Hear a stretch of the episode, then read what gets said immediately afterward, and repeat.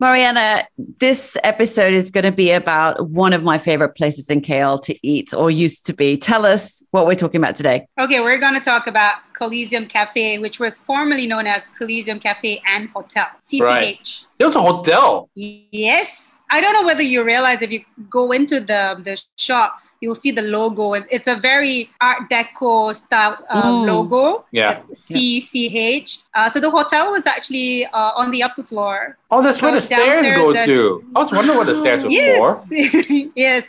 And uh, I think a few years back, they opened a, um, a small hotel operation, but that didn't last uh, long because of the um, pandemic and all. Yeah. Um, right. But the the cafe and the bar was extremely popular. I was told that uh, that was the place to be. All the famous personalities would patronize the bar, the cafe.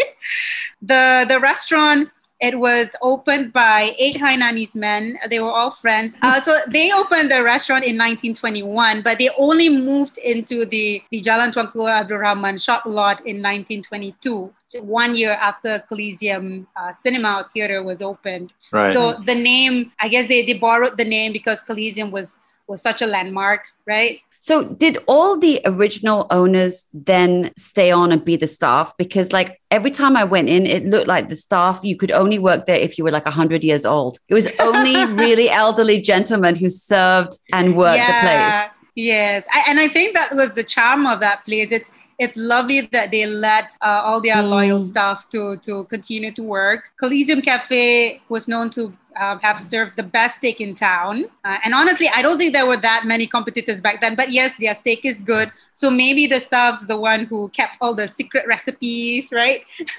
I mean, the reason why it lasted so long is because Malaysians are, you know, loyal to good food. Mm, you got true. good food, very will true. keep on coming. Yeah. But and, it also um, had a um, the, vibe, though. It had a very classic yeah, colonial vibe. They they now have these uh, franchises, like more contemporary versions of the mm. the, the shop yes. in the malls, but it's very different. There's something about the spirit of that place.